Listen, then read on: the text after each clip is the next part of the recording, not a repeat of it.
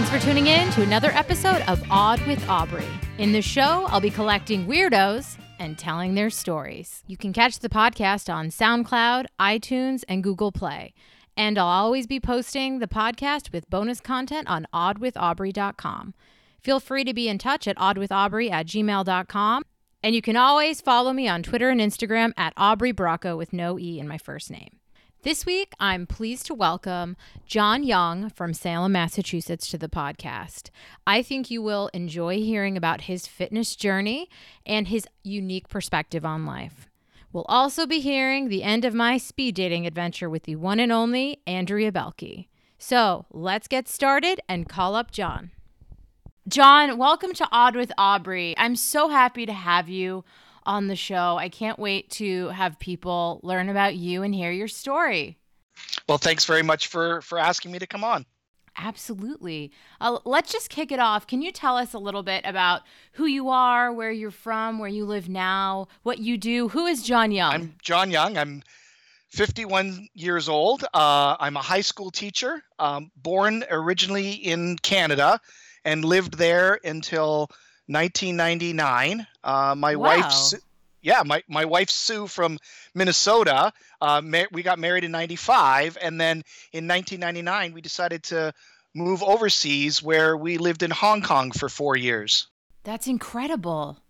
Yeah, and yeah, and I was teaching high school over there, like like I had been in Canada, and then our son Owen, who will be starting high school this year, he was born when we were living in Hong Kong, and and then we kind of you know wanted to come back to North America after he was born, and so in 2003 we moved to Massachusetts, and uh, I worked at another school for a year, and then moved to the current school that I've been teaching at. I'll be starting there my 14th year. It's a small prep school north of Boston called the Pingree School, and I've been teaching math there since then, and had been coaching swimming and and and whatnot, and and that's kind of you know my personal and, and professional life uh, up until now. Now, where in Canada are you from?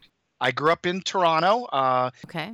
Huge hockey fan. Love the Toronto Maple Leafs and mm-hmm. and like the Bruins too. So you know, it's no conflict living here in in, in the Boston area at all. Oh, so you're a sports a sports bigamist or whatever we call. We, my boyfriend always jokes. Yeah.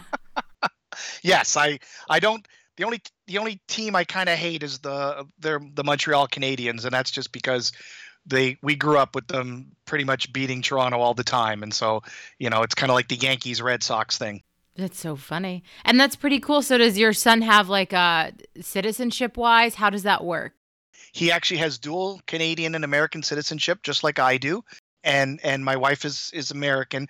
When we lived in Canada, she tried to become a Canadian citizen, but then we moved away to Hong Kong and, and she couldn't kind of pursue that living out of the country. Yeah, very interesting journey. I didn't know that. Now you're at Pingree, which I have told you is a school I fell in love with when I was in seventh or eighth grade and always wanted to go to, but it was a little too far of a drive. Yeah, we I, I love it there. It's a small school you know 350 360 students and and they're great kids and really great families and and like i said my son is actually going to be going there as a ninth grader starting next week so we're excited to be the parents of a high school kid and i'm going to find out what it's like working at a school where my own child is a student Ooh, could you potentially teach him? I could in a couple of years. Uh, it, it's happened before where teachers teach their own children, but but it won't happen for a couple of years because I've kind of been uh, reserved for mostly juniors and seniors, and so we'll see what happens. Now, uh, can you talk to us about dwarfism for people that don't know anything about it or don't know how to speak on the topic? I know that is a big part of your story and why you're so inspiring. Can you can you give us a little bit about your background with that, please? Sure. I was born with uh, achondroplasia, which is the most common form of genetic dwarfism. Um, it causes me to have shorter arms and legs than average size people, but my torso torso is average size. Um, I was they pretty much knew when I was born that I was going to have dwarfism just because of the way my my body looked. Um, my wife has the same type of dwarfism as does our as does our son Owen.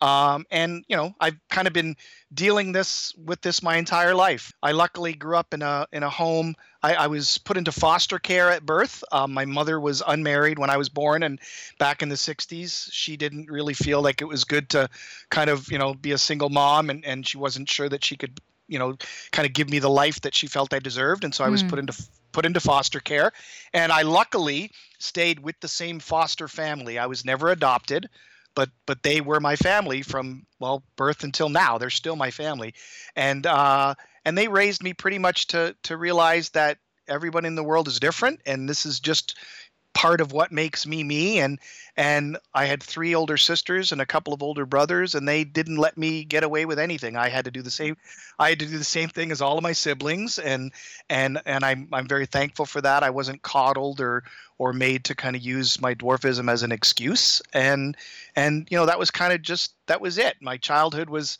you know like any other childhood except you know dealing with the teasing and the names and stuff that people that don't know you kind of try to get under your skin and, and whatnot. But I just tried really hard not to let it bug me. I'm sure I had bad days when I came home, but my brother, I remember my older brother pretty much said, you know, he just said, get used to it. It's going to happen your entire life. And if you're always feeling, always feeling sorry for yourself, you're never going to do anything. And, and so I kind of learned that lesson relatively quickly and, and, and kind of went from there. And, you know, dealing with it is, it's, it's kind of an interesting term because I've, I've always felt that kind of what what um, what what dwarfism is all about is really getting to live in a world that isn't made for you, and that's you know right. it's it's a physical thing. It's not really anything else. And if the world was made for my size, I'd be fine. There are some complications related to our type of dwarfism. We have a curved spine, and there's some problem with. At times, there can be problems with stenosis and and problems with legs bowing and and and other complications. But I've been very blessed in the fact that I have not had a single surgery in my life related to my dwarfism, and I can I consider that, like I said, I, I consider myself very lucky because of that. A couple things. It's amazing that your brother, that a kid like you had such a positive outlook. That's really amazing to hear. Uh, and the other thing I was going to say is, yeah, the, the term dealing with it. Like, it's you, it's your life, it's your normal, but it's fitting in a world where there are people that just don't, to them, they're like, oh, this is so different. What's it like? But for you, it's every day. Uh, do you have yep. people that have misconceptions? Because I saw you, I was so inspired. I saw you on Facebook kind of like putting people straight on how they talk about things and just kind of like educating people that don't know. There's, I think there's just lots of terms and phrases that are used. Like somebody says, oh, that person suffers from dwarfism. Right and I'm or, or, you suffer from cerebral palsy or you suffer suffer from diabetes. And I always say, you know, you're going to experience pain in your life, but suffering is a choice. Mm-hmm. I really mm-hmm. I really feel that. And I know not everybody agrees with me on that one, but I take the pain that I deal with, and, and I'm not talking about mental pain, which obviously some people have, but I'm deal, talking about physical pain.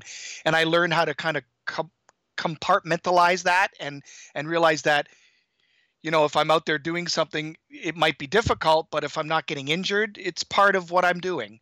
And then, you know, the other the other term is you know words that they use to describe it. Like i have dwarfism and i, I prefer not to say i'm a dwarf. I just have dwarfism. I am you know i uh, and and that's a big difference because then that's if you say i'm a dwarf that's that's just that's just saying that's the one thing i am and i'm not. I'm a whole exactly. host of things a father a teacher you know all sorts of stuff. And and then obviously there's other words that are used and the word midget you know comes out a lot and 99% of the time it's it's meant as a slur or it's tried to put people down and make them feel bad. And um, you know now that i'm kind of out there and a little bit more noticeable and and with with some of the racing i do that i'll talk about in a little while you know I'll, I'll sometimes be riding my bike and a carload of teenagers will come by and they'll yell something out the window and you know that could upset people but it kind of motivates me and hmm. nothing i like better than you know somebody yelling like hey look at that midget out their car window and then i cycle like heck to get to the stoplight to meet the car and i usually you know will stop and look at them and they immediately roll up their windows ha i love it and I'm like, what's what's the problem now? Like, what's what's going on? And it's you know it's just dealing with it right on rather than ignoring it. And you know i when it when it comes from children though i'm always eager to educate and help. And and you know if a kid points at me a little kid points at me and says mommy look at the little man you know I'll, I'll often say that's right i'm a little man just like there are tall men and skinny men and dark men and light skinned men and women and whatever. It's just it's just part of who i am. And I find that when you talk to kids directly and frankly and tell them that it's just part of who you are, then it's not so much of a wow. It's important. Different. It's important not to be like us and them and show the differences because the the way we're all the same is that we're all different, if you ask me. Exactly. And that's you know and and i i really i kind of shudder when i see parents at the grocery store for example when their kid says something and they look at me often parents will grab the hand and like run them around the corner so they don't see me anymore and that's the worst thing you can do because then that child thinks there's something wrong with that person because my mom doesn't want me to see him. And and it you know I, i'll never challenge a parent like i'll never chase them to kind of deal with something because i think that would freak everybody out. But but i do kind of you know i do want people to understand that if you ask mature questions and kind of deal with it face to face then all of those kind of misconceptions i hope fade away that's fantastic i think it's great that you take that attitude about kids. I think we need to do a better job. Well, you're a teacher, so it probably dovetails very nicely with your personal and professional life. It's important. It's important. I think so. It is. I think so. And the funny thing is, you know, now I've been teaching for years, and whenever I talk to my students about my dwarfism, they always kind of shake their heads and they're like, "What? What? Like, we don't even think of you as being short. You're just, you know, you're just Mr. Young, the guy that gives way too much homework." That's the thing. We all just need to learn how to talk and listen and learn, and then you don't even it makes the world a smaller place. Very yep. cool. Okay, so now that we have kind of your background and who you are um, at the very basic level, I'd love for you to get into your fitness. And I know some of some of the um, stories of your fitness journey, which I will share uh, on the website. But you are incredibly fit, John, and I know that has not been an easy journey. Can you tell us how you have become this fit Iron Man? It's been a really roller coaster journey. Like when I was younger, I was always a swimmer and I'd always enjoyed swimming and I did it from when I was very young, you know, and then uh, I got married and I got a job, you know, all that kind of stuff. And life just kind of became my family and everything was great. And then, kind of in the early 2000s, like pretty much when we came back from Hong Kong, I was not in a good place. And, you know, I'm four foot four, which is not very tall. And my wife kind of encouraged me to go to the doctor because I was having trouble sleeping. And thereby mm. I, w- I was having trouble staying awake at night or sorry, staying awake during the day. And what she found out was, was, you know, I, I might have had this thing called sleep apnea because I was like I wasn't breathing at night while I was sleeping, and it was scaring her, obviously. And it, it took a lot to get me to the doctor, but I finally went.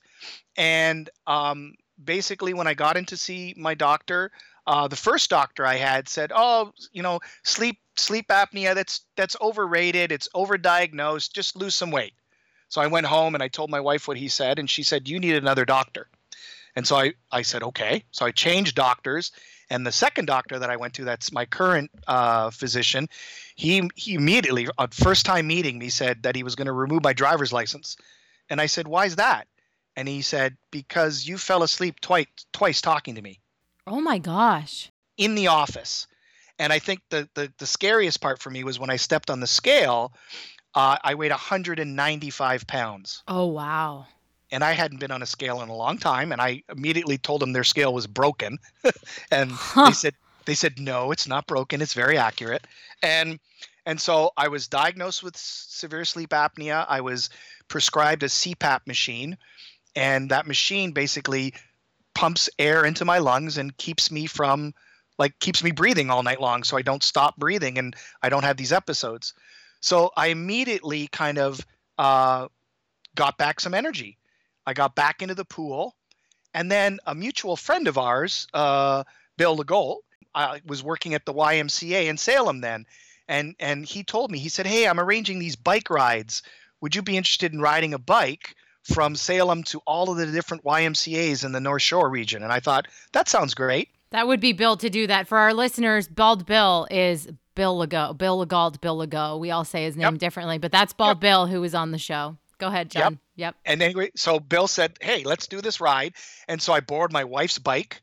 I don't think I'd ever biked more than you know five miles in my life, and so I borrowed her bike. And this would have been probably in about 2007, maybe 2006, 2007, around then. Uh, so 10 years ago. And so we we did this summer thing where we biked all the Ys, and I thought that was kind of cool. And then uh, one of the students at school said one day, "Hey, let's have a bike to school day." And so I biked from Salem up to Pingree and back, which is 10 miles one way. And I was exhausted, but I, I thought it was a terrific thing to do. And so that was kind of like the start. And then to, 2009, I'm sitting at my desk one day and somebody emails me this video that I watched, and it was Dick and Rick Hoyt. And if people don't know who they are, they're a father and son team the son, they live in Massachusetts. The son has cerebral palsy, and the dad has pushed him in the Boston Marathon like more than 30 times and finished the race. They've done numerous triathlons. They've done the Ironman in Hawaii. And this wow. video, I watched this video of them doing the Ironman, and I had never thought of doing even the smallest triathlon in my life. And I thought, wow, I wonder if I could do a triathlon. Wow. So, so, just seeing them, it's an inspiration to see. Like, yeah. if they can do it, anyone can do it. Exactly. And it was more kind of like I also was seeing this father and son relationship kind of happening. And then because at that time, you know, our son was, uh, you know, uh, six years old, just into elementary mm-hmm. Was struggling a little bit with finding out that he's not as fast as his friends. He's not as big as his friends. You know, when am I going to win a race? When am I going to come first? And I kind of thought, you know, if I do one of these triathlons, I'm probably going to come in last or near the end, and maybe he can kind of see that and and whatever. And so in 2009, I signed up and did my first triathlon, and and I'll be honest with you, I have ne- I had before that day, I had never run more than once around a track, like wow. never in your whole life in my whole life. Like wow. you go to you go to gym class and you run around the track once and that's it. That's all I ever did. Mm. I'd never I'd never run a 5K or anything like that. And so so I did this triathlon and and um and the first full triathlon I did, swim bike run was in Salem uh here and I I I did a race earlier that was just the bike and the swim uh, without the running part. But but after I did this first triathlon I thought I actually loved it and I was hooked. And I remember my son at the finish line. I crossed the finish line and he said to me, you know, I was smiling and happy and and he said, "Dad, did you win?" And I said, "No." And he said, "Well, why are you so happy?" And I said, "Cuz I did my best and I tried really hard and it was great." And I thought, this is yeah, this is what he needs to kind of see. And so and it wasn't for him that I kept doing it. I actually loved it. And so that's that was my first kind of multi-sport race and and since 2009 now I've done close to 50 triathlons um 50 including 50 whoa. I've I've done I've done 9 half Ironman triathlons and a half Ironman is a 1.2 mile swim okay. a 56 a 56 mile bike ride and then a 13.1 mile run a half marathon and I've got one of those coming up actually in nine days up in Maine. I'm going to be racing up in Maine in nine days, and then I've done nine full marathons, um, including I've done Boston. I've done Boston four times, and the New York Marathon twice. And last October, I went down to Maryland and was the first person with dwarfism to do um, an Ironman triathlon. It's incredible. I mean, I, just hearing the way I hear you say what you've done physically, but just your also your attitude is just comes off so clearly. Like sometimes winning is finishing and doing your best, and that's all you can do. And sometimes you don't even finish. Like I've had a couple of races, like I did the Boston right. Marathon in 2014, the year after the bombing. I I did it in 2013 and didn't finish, and I didn't cross the finish line because of what happened. And and so 2014, I was you know, I was going to run again. and my wife and son had been at the finish line in 2013. Um, were not hurt physically, um, and so they managed to to say they wanted to be back there in 2014, and so they were at the finish line in 2014, waiting for me. But unfortunately, I did the race, and by about mile 10, I became extremely ill, and I actually ended up finding out later that I had the flu. Oh. And and I, I got I got sick at mile 10 and had to pull out of the race. And I remember um, I was very upset. I, they put me in a bus and drove me to the finish line, and I met up with Sue and Owen at the finish line. And I was I was really upset. I was crying, and and you know I said I said to Sue and Owen, I said I'm sorry. I I really wanted to kind of give you a happy memory of this race after what happened last year, and I failed, and I'm really sorry. And my son, who at that time was 11, just with with this very straight face, just says, "Dad."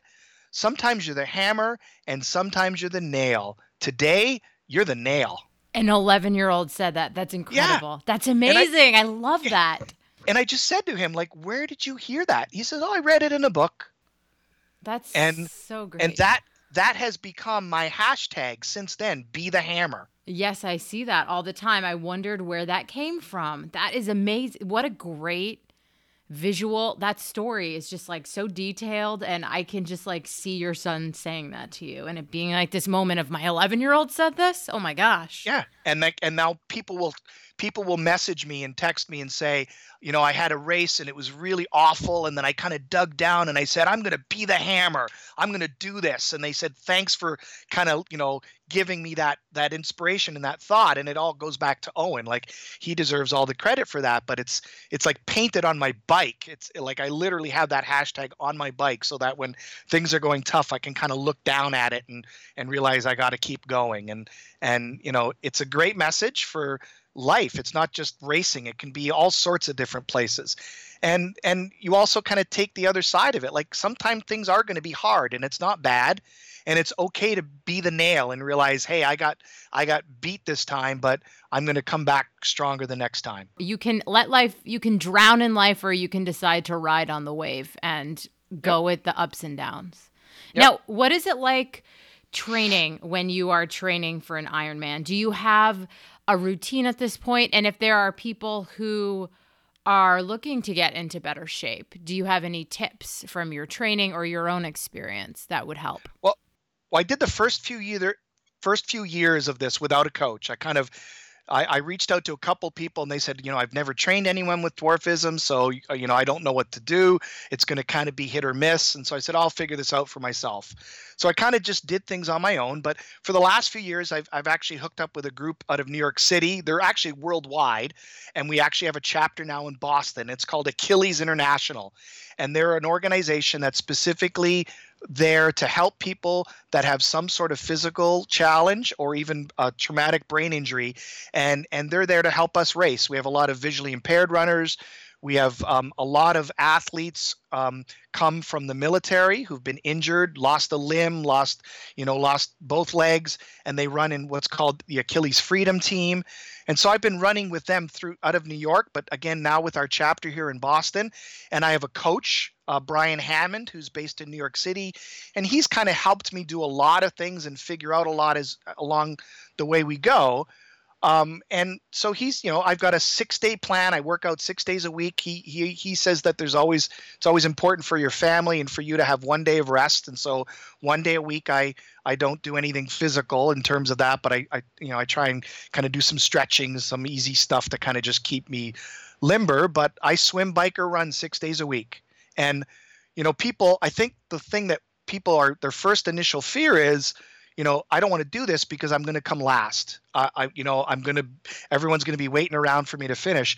And I always say, like, somebody has to come last if somebody is going to come first. There has to be a last Always place. has to be a first boot, is how I say it after yeah. Survivor. yeah. Yeah, exactly. It's like someone's got to go, and and and and I don't, you know, I've been, I've always said, better to finish last than not finish at all, and better to not finish at all than never even start. And yeah. that's you know that's half of it and i think if people turn their perspective to themselves and say how can i be better how can i do this race and then next time do a little bit better and then next time do a little bit better and not measure themselves against everyone else i think I think their perspective would be a lot healthier. And it's, it's not that competition is bad. Um, I don't. I'm not saying that, but I think to get started, you have to kind of pay attention to yourself and not worry about other people. I think that's a really really interesting thing you say. I say that I have recently learned that I am competitive with myself, but not with others. And I have found myself more productive, able to go through life with a better attitude by realizing that you can compete with yourself and that's mm-hmm. that's enough and that can mm-hmm. often get you more yeah i really i really believe that and it's you know and yes i have raced in in certain races where there are other physically challenged athletes and i do try to kind of do a little bit better there and and then this summer owen and i actually well all three of us traveled to Canada for the World Dwarf Olympics, and so Owen and I were both competing there, and and so we were with other people that were physically, you know, short statured, and so it was nice to kind of be on a playing field with other people, and and and that was great. But uh, you know, it, it, was it was neat because Owen actually was racing representing the U.S. and I ra- raced representing Canada. Ah, that's awesome and so there was kind of a little bit of rivalry there but we had a ton of fun and and you know we both came home with some medals. And so it was it was a really great day or a really great week actually. Wow. That's it's i love how it's kind of become a family affair in a way with yeah, your like son. He, yeah. he does he does cross country now and and he's he's raced track and field at his middle school. He's going to race cross country at pingree this this fall. And and and none of this came from me saying, "Hey Owen, do this. Hey Owen, come out and run with me." He just decided it's what he wanted to do, and he's he's much faster than I am, and I give him a lot of credit for that. And and you know he we he loves coming out on some of the 5Ks and and races that I do, and has no problem finishing way ahead of me. You know, standing at the finish line waiting for me to cross, and and it it, it brings me a lot of joy to see him out there doing the same yeah, thing. Yeah, it's amazing. Now, this might seem like a, this question is kind of hard to ask because I think it kind of comes through as you speak, but it is very clear that running and exercise mean more to you than just keeping in shape. Yeah, it it does. I think the the primary goal is my health, and I really feel, you know, at 51 years old now, I'm kind of I'm worried that if I stop, I'm going to be like the Tin Man in Rust, and so I so, so I want to keep going. But I think you know I had a lot of parents come up to me at the World Dwarf Games, parents of, of other children with short stature, thanking me and and reaching out to me on Facebook and, and whatever, just saying, thank you for giving our child this image of a person with dwarfism getting out there and just doing their best.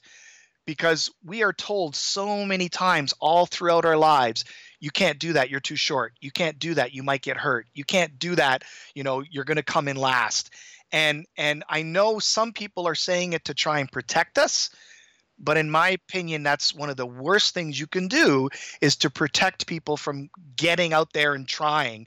And so that's the message i'm i'm happy to hear and it brings me a lot of joy to know that that's happening and and you know to see other people with dwarfism doing 5ks or doing mud runs or or whatever. You know i've even had people with dwarfism that are in a wheelchair saying you know, I saw that you did that race and it made me get up and do my stretching this morning. Like, even that means the world to me. I don't, you know, on the other side of the coin, I, you know, when someone who's average size, who's out there racing says, you know, you've given me great motivation, I, I always take that with a grain of salt because I'm hoping that that motivation isn't, you know, hey, here's this short guy doing it. If he can do it, I can do it too because that I think is the wrong, wrong message. I, I hope that they're just looking at the fact that I'm older and you know kind of took this time in my life to say I'm going to make a change, and if that's what's motivating motivating them, great. But if it's simply you know he's short i should be faster than him or he's short i should be able to finish this then i think again their perspective is is too much about like other people and again it has to they have to start looking inward for that motivation uh, to kind of keep going. That's an important differentiation. It is. Now, uh, just to switch gears away from uh, exercise a little bit, the other part which makes a lot of sense talking to you is that you seem to be a teacher to the core of your soul. What What's it like to be in John Young's classroom? Getting some math lessons. Can you tell us a little bit about that? Why do you love teaching? What's your style? What does that bring to your life? You know, I, I kind of teach the way I view sports. you kind of have to get you have to get the, the the basics down and you have to be told and shown what it is to do it the quote unquote right way and then once you have those skills i want them to go out and then and try and apply those to to new situations on their own with maybe some help from friends and small groups and whatever but but most of my classes are kind of like okay everyone let's kind of do this together try a few and then go out on your own. Um, i kind of consider mathematics a participation sport. You, you can't learn it just by reading and watching you have to do it. And and that that to me is is an important part of my classroom. Yeah so in a way your kind of your background in athletics ties in in that way of like the basics and practice and doing to get better. I think so. And I, you know, I try not to say, you know, here's the homework, do numbers 1 to 50, every odd number. Like I tell the kids, you know, when they get when it gets time for a test, I'll give them a whole range of review questions and I'll say, do as many as you think you need. Like you don't have to do all of them. Once you get, you know, this skill down, then move on. Don't don't waste your time. Don't, you know, don't do it just to do it do it to know it. And then once you know it, move on. Yep. Work smarter, not harder sometimes. Yep. I love it. Now, how do you feel with, I mean, you have been called an inspiration to people. We kind of got into this a little bit, but are you comfortable with people saying they're inspired, uh, provided it's coming from the right perspective I, or the right intention? I think so because, you know, I have people that inspired me. I have people that kind of in my life that showed me I could do things. Like I look, you know, I, I referenced Dick and Rick Hoyt.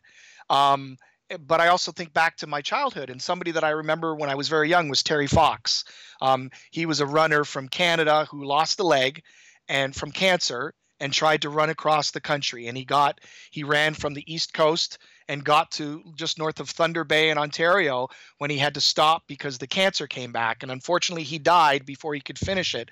And there's there's races there's races all over Canada and they even have them in the US now, the Terry Fox run where people raise money for cancer research. And I look to him as kind of some of my inspiration you know, kind of, you know, he's a Canadian, which obviously is, is kind of important to me, but he also did something for the first time that no one ever did. And, and kind of, you know, from that he was inspired to he inspired you know millions of other people and and so if somebody kind of sees me do it and says you know i saw john do it and i you know i saw him kind of look at all you know what his background was like and and he was an athletic person from birth and and this is kind of how he changed then i think that's terrific and and but but like i said i i i think what i look at myself as is I, i'm glad to be the spark but that fire has to come from inside. You have to have that fuel to yes. keep it burning. And if if if I'm the only reason that you want to get out and do this, you're not going to keep doing it. You're maybe just going to do it once and say, "Well, that's it. I've done that." Right. Now, how do you find your fuel to keep this attitude to get up every morning? What what fuels you? Um, like I said, I think it's the desire to stay healthy at my age. Um, yep. You know, I I could spend a lot of time complaining that I didn't start this 25 years ago, and and you know what, where would I be now if I had? And you know, my wife says, well, maybe you could, you might have been injured or you might have worn out your legs. So be thankful you've got strong legs at this point to keep going. But I think it's just, I think it's I think it's my son kind of inspires me because I want to kind of give him that message that, you know, you, you can get out there and, and keep trying and keep plugging away. And, and I do it because I enjoy it. Like I, I, you know, a lot of mornings I'll get up at four o'clock to, to go down in the basement and ride my bike on the trainer or to get out and run or to go to the pool to swim.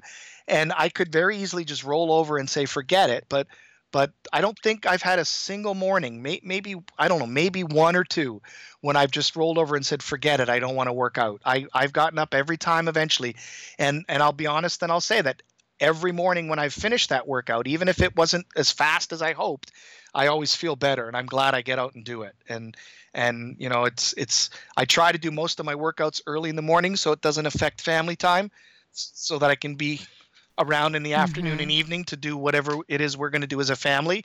Um, that's important, and I'm glad I.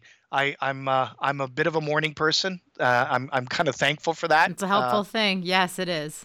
It is. But so ten years from now, do you see yourself doing these Ironmans? Like, where do you want to be at 61, 71, 81? Where will we see John Young? Well, I I, I don't want to put a limit on it Um, I've promised Sue, um, but I kind of already broke my promise a little bit. I promised her that after an Ironman, I, I wouldn't think of a longer distance. Um, same thing with a marathon, but I'm already thinking about doing a possible like ultra marathon thing, but it's it's local and it's not far away and and it's just ah, maybe you're talking her into it. I know well, so I might do another one, but obviously my dream would be to race the Hawaii Ironman and at Kona.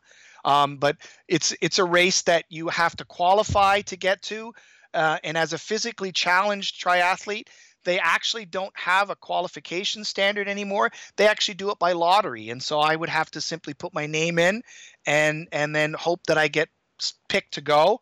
Um, it's a huge commitment because it's in October, which means I would miss a substantial amount of school if I went, and mm, it's obviously very very expensive to get to Hawaii. So, you know, it's a dream, but it's not it's it's not what I'm going towards. I really you know, I'm to do, I'm to, I'm actually returning to Maryland to do the Ironman again in October. So I'll be back there in, in, in about uh, six weeks, five weeks or whatever it is. And, you know, I'm excited to, uh, to, to get there again. And then after I do the, the Ironman in Maryland, we'll see. But I, I think I just want to keep doing what I'm doing. Um, I, I love, I never thought I would say this when I first started triathlon because it used to be I love the swim, I love the bike, and then the run was just like, ugh, I got to do this. But now, now I actually like the running a lot, and hmm. and um, like I said, I've done nine nine standalone marathons, and um, you know, living in the Boston area, to say that I've been able to finish the Boston Marathon four times is incredible. Pretty, and and I love it. It's a terrific race. It's it's like running on my home turf. You know, I have students out there coming to watch. I have friends uh, I have my family, Sue and Owen, kind of find a spot to come and see me on the race, if if not at the finish line somewhere else. And you know, I get to run by Wellesley College, uh, and I actually will have former students of mine there every year kind of waving and making up a song. Oh, that's awesome. It is. It really is, you know, and it's it's just it's kind of great to run there uh, and and realize that every few miles I'm going to have a friendly face yelling something to kind of keep me going. Any final words of wisdom for people who are trying to overcome something difficult? You have shared a lot of wonderful nuggets, but anything else too before we sign off that you think you think is good a good spark for someone other than be the hammer or be the nail maybe that is your spark no there's there's something else like i when i do a marathon some people will come up to me after and they'll say i could never do a marathon and my response to them always is, sure you could. But it's like, well, no, I can't. There's no way I could. And my the expression that I've said to them and I've shared with a lot of people is your will has to be stronger than your won't. And that to me is it. Like if you want to do a marathon, you, you, you like you have to really want to do it. There's you can't just say I'm going to do a marathon and turn around and just go do it. You have to want to do it because it requires a lot of training, a lot of commitment, and and you know a lot of heart because it's a long day out there for anybody and so if you don't want to do a marathon you're never going to do one yeah and you have whatever, to want to yeah and whatever it is in your life that you want to do your will has to be stronger than your won't that's incredible i love it john i Thank love you. it i love it uh, how can people keep in touch with you? Are you on Twitter, Instagram, Facebook? What's the best way? Because I think that there are a lot of Survivor fans that do listen to the podcast. And I think that there are a lot of people who will be inspired by your story. How can we keep in touch? I'm on both Twitter and um, uh, Instagram, and my it's uh, at all one word dwarf paratri. Okay. D W A R F P A R A T R I. Okay. And then I have a fan page on Facebook, John Young the Hammer. Great. And I have a I have a blog, but I really I haven't posted on it in a long time. But it's the same thing. It's John Young Be the Hammer uh, through Blogspot. Fantastic. And I will uh, put your social media handles on the uh, SoundCloud and the podcast website so people can find you. So, awesome. Yeah. Thank you for joining us, John. I am so impressed by your ability to kind of vocalize these parts of your journey that are kind of marrying the physical and I mental appreciate aspect. that very much. Cheers. I hope you enjoyed getting to know John Young. Now, on to the third and final installment of my speed dating with Andrea Boehlke. As you may recall, I just had a first date faux pas when I called Andrea a hypocrite. Let's see if I can recover. Uh, let's see what I got for you. Okay, Andrea, what's your favorite place in the entire world? I would say back home on our farm. It's our farm is so magical and obviously it brings back all the childhood memories. But I grew up on a 2000 acre farm, riding horses, showing pigs at the fair, showing steers. So I think going back and being in the woods there and riding horses through the woods and through the streams and everything, that's for sure my favorite place on earth. Yeah, I mean, when you go there and you post photos and stuff, it's beautiful. Like you found a baby fawn on your last trip home. And good good news about the baby fawn. So when I was there, they had just found him. He got hit by a tractor, so he couldn't walk. I don't think really many. I don't think any of his legs were really working. Maybe the front one, one of the front ones, and uh, a couple weeks later, because I've gotten gotten updates from my sisters, he was totally nursed back to health, and now he's running around. And Oh my gosh. he's so happy. I know. I'm so happy. I was so upset about that. I was like, what's going to happen? I can't take this Bambi stuff. When my sister told me that they might have to put him down because he wasn't doing well, I was so sad. And I had only hung out with this fawn for a few days, but this baby deer was so innocent and just such an angel that I was I was really shaken up about it. And then when I found out he was running around, it made me so happy. But yeah, the farm's beautiful. Mine would be where I grew up in Hampton Falls, New Hampshire. It's just very peaceful in the backyard, and there are apple orchards all over town. But I think the place that's really magical to me is my aunt lives in Western Massachusetts in the Berkshires. And there's this little restaurant that is up the road in Becket, Massachusetts called Dreamaway Lodge. And it's essentially like a living room with pillows on the floor. And it's like the definition of cozy in the fall. And all different musicians, like Bob Dylan has been there and Arlo Guthrie. It's just like this cozy little intimate place where they play music. And I just love cozy spaces. So that that might be one of them. Oh, that sounds lovely. Uh, where have you traveled, Andrea? We know a little bit from Survivor, but wh- what places have you traveled that are cool? Yeah, well, obviously with Survivor, it was Nicaragua, the Philippines, and Fiji. And then let's see, I've been to Spain, I've been to uh, France, Africa. Well, Africa was just Morocco, so that doesn't really count. I've been to Mexico and Canada, that and Italy. And that Any favorite places of those? I would say I really loved Spain. I loved Barcelona and Madrid. It was so. Have you been? I've been to Barcelona. Yeah, Barcelona was so great. I mean, that was in high school, so I love to go back. But Spain was probably my favorite. Yeah, and was really, Seville cool. and Granada are really cool. You should check them out. We know we were, we went to Granada. Oh, it's so well. it's got that cozy vibe, you know, like the hippies on the hill and then the beautiful mosque or whatever it is. I love it. Yeah, my Spain trip was really fun, but then something uh, kind of crazy happened. Is I was with a, there was maybe a ten of us try to fit into one of the elevators at this place, and the elevators in this building were so small, and we got we got stuck. I would And we freak out. Stuck, we were stuck in this elevator for about two hours, and everyone was. We were all we we were shoulder to shoulder, and we were the people were crying, and we were all sweating. It was terrible because we were packed. It was so bad. I will. I am terrified of elevators after an experience that could have been scary but didn't ended up being okay. Like you telling me that gives me like a terrible feeling in the pit of my stomach. Oh my gosh, it was terrible. Are you bad in close spaces now? Mm, not really. I mean, I was probably the, I was probably the most calm in that situation. Like it still sucked, and I was like, okay. I mean, but you kind of realize that I am pretty sure that we're gonna get out of here, right? Uh, and obviously we did. I I was pretty calm, but I still was not having the best of times. Uh, so let me see. I have one more fun question and then one more to cap it off.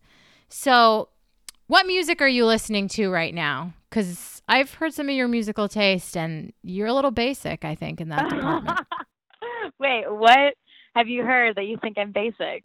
I think that you probably have Despacito. Oh my god. I do not have Despacito on my playlist. what do you listen to? Uh, Despacito. No, I'm not. Uh, let's see. My stuff. Okay, so right now I have a playlist called Apartment Chill, and a couple of the thing, a couple of the artists: Bon Iver, Passion Pit, Simon and Garfunkel, Andrew Bird, Foster the People, MGMT, Modest Mouse. Then I do have Chance the Rapper, Kesha, new stuff. Which Kesha's, I love Kesha's new song, by the way. Me Thanks too. Yeah, I really love her new stuff. Uh, yeah, so that's some of my stuff that I'm listening to now. Is that No, basic? I'm sorry. I just like to joust with you a little bit.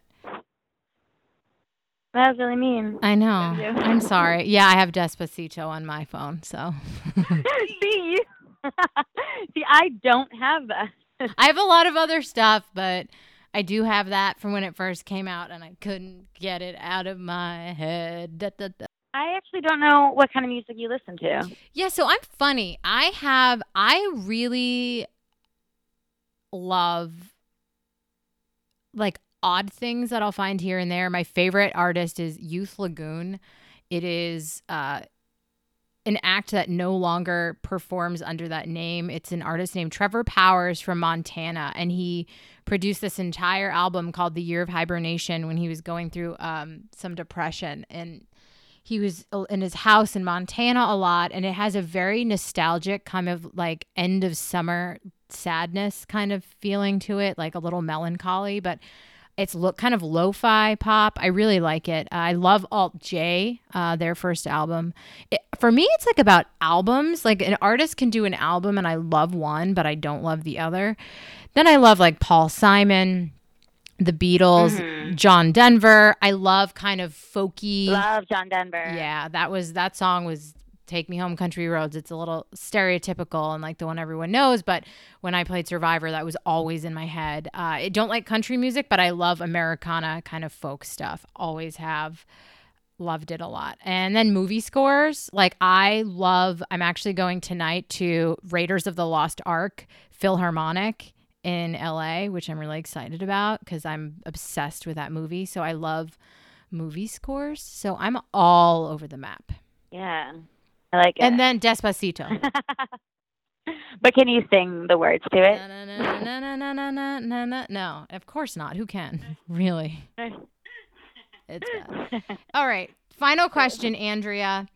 Because this was a speed dating, and I guess I'll give you a grade at the end of it. Oh, wait, you, how are you gonna? Wait, how are you gonna? I'm kidding. I'm not going to on- grade you. no, I want you to know. Okay. What what do you hate the most about the dating process? That's a good question. So, uh, it's an interesting world being in your 20s dating in New York City for sure, especially with online dating. I actually quite enjoy dating because even if it's a bad date, it's usually a good story. I would say I don't like how flaky we all have become, and I'll find myself being flaky as well. It's just so easy to cancel on people. I mean, I can't tell you how many times I cancel on someone or they cancel on me. And even though you have the best intentions and you mean to reschedule, and sometimes you do, sometimes you don't, it's just, it seems like everyone's disposable. And there's just so many options, especially with online dating, that if you screw something up with someone or you have to cancel, it's not a big deal because you can just swipe and find someone else. And I just think it's so problematic because I think people are always looking for the next best person. I find myself doing it. I find people that I date probably do it. And I just think it's really hard for people to be happy on a date when they're just thinking, oh, okay, I wonder who else I can find that might be better than this person. I don't know. It's, it's, it's, man, it's so hard with the apps and with social media. So it's just a tricky world right now. Oh, thanks for putting me on your Tinder profile, by the way. Oh My gosh. Am I supposed to ask for permission? I'm sorry, Aubrey. no, it's fine. It's just funny when I get sent a link that you're on Survivor Reddit for being on Tinder with Andrea. So this is the thing about that. I'm not embarrassed about being on dating apps at all. I'm more embarrassed how basic my bio was. I don't know if I was half as I don't know how if I was half asleep when I was doing that, but I did not put a lot of thought into my bio, and it's the most basic thing you could ever come up with. But I think I don't really care. Like I don't put a lot of thought into my bio because I'm like, look, if we match, then we'll talk, and I can be more interesting. But I think it was more having that splashed on Reddit, where I was like, ooh, that's that's really embarrassing, Andrea. this is what it made me realize is I have to be careful with any sort of interaction I have with someone on a dating app because it could be posted. So it unfortunately it did make me think twice about now talking to people on Tinder or Bumble. Because I don't want my conversations posted because things could be taken out of context or whatever. But look, I didn't when I saw that I was I did not care at all. I thought it was actually kind of funny. Yeah. I just don't see the need to post it necessarily, but I understand that it's public, but it's still a little strange for me. You know, it's an interesting it's, a, it's, it's an interesting argument. I I'm surprised that someone would post it. I just think it's a little tacky. It I is do. tacky. But I can't be I can't be upset about it because when I joined online dating, I it went through my mind of okay, this could possibly be screenshotted or sh- shown somewhere. I just probably should have put more thought into my bio.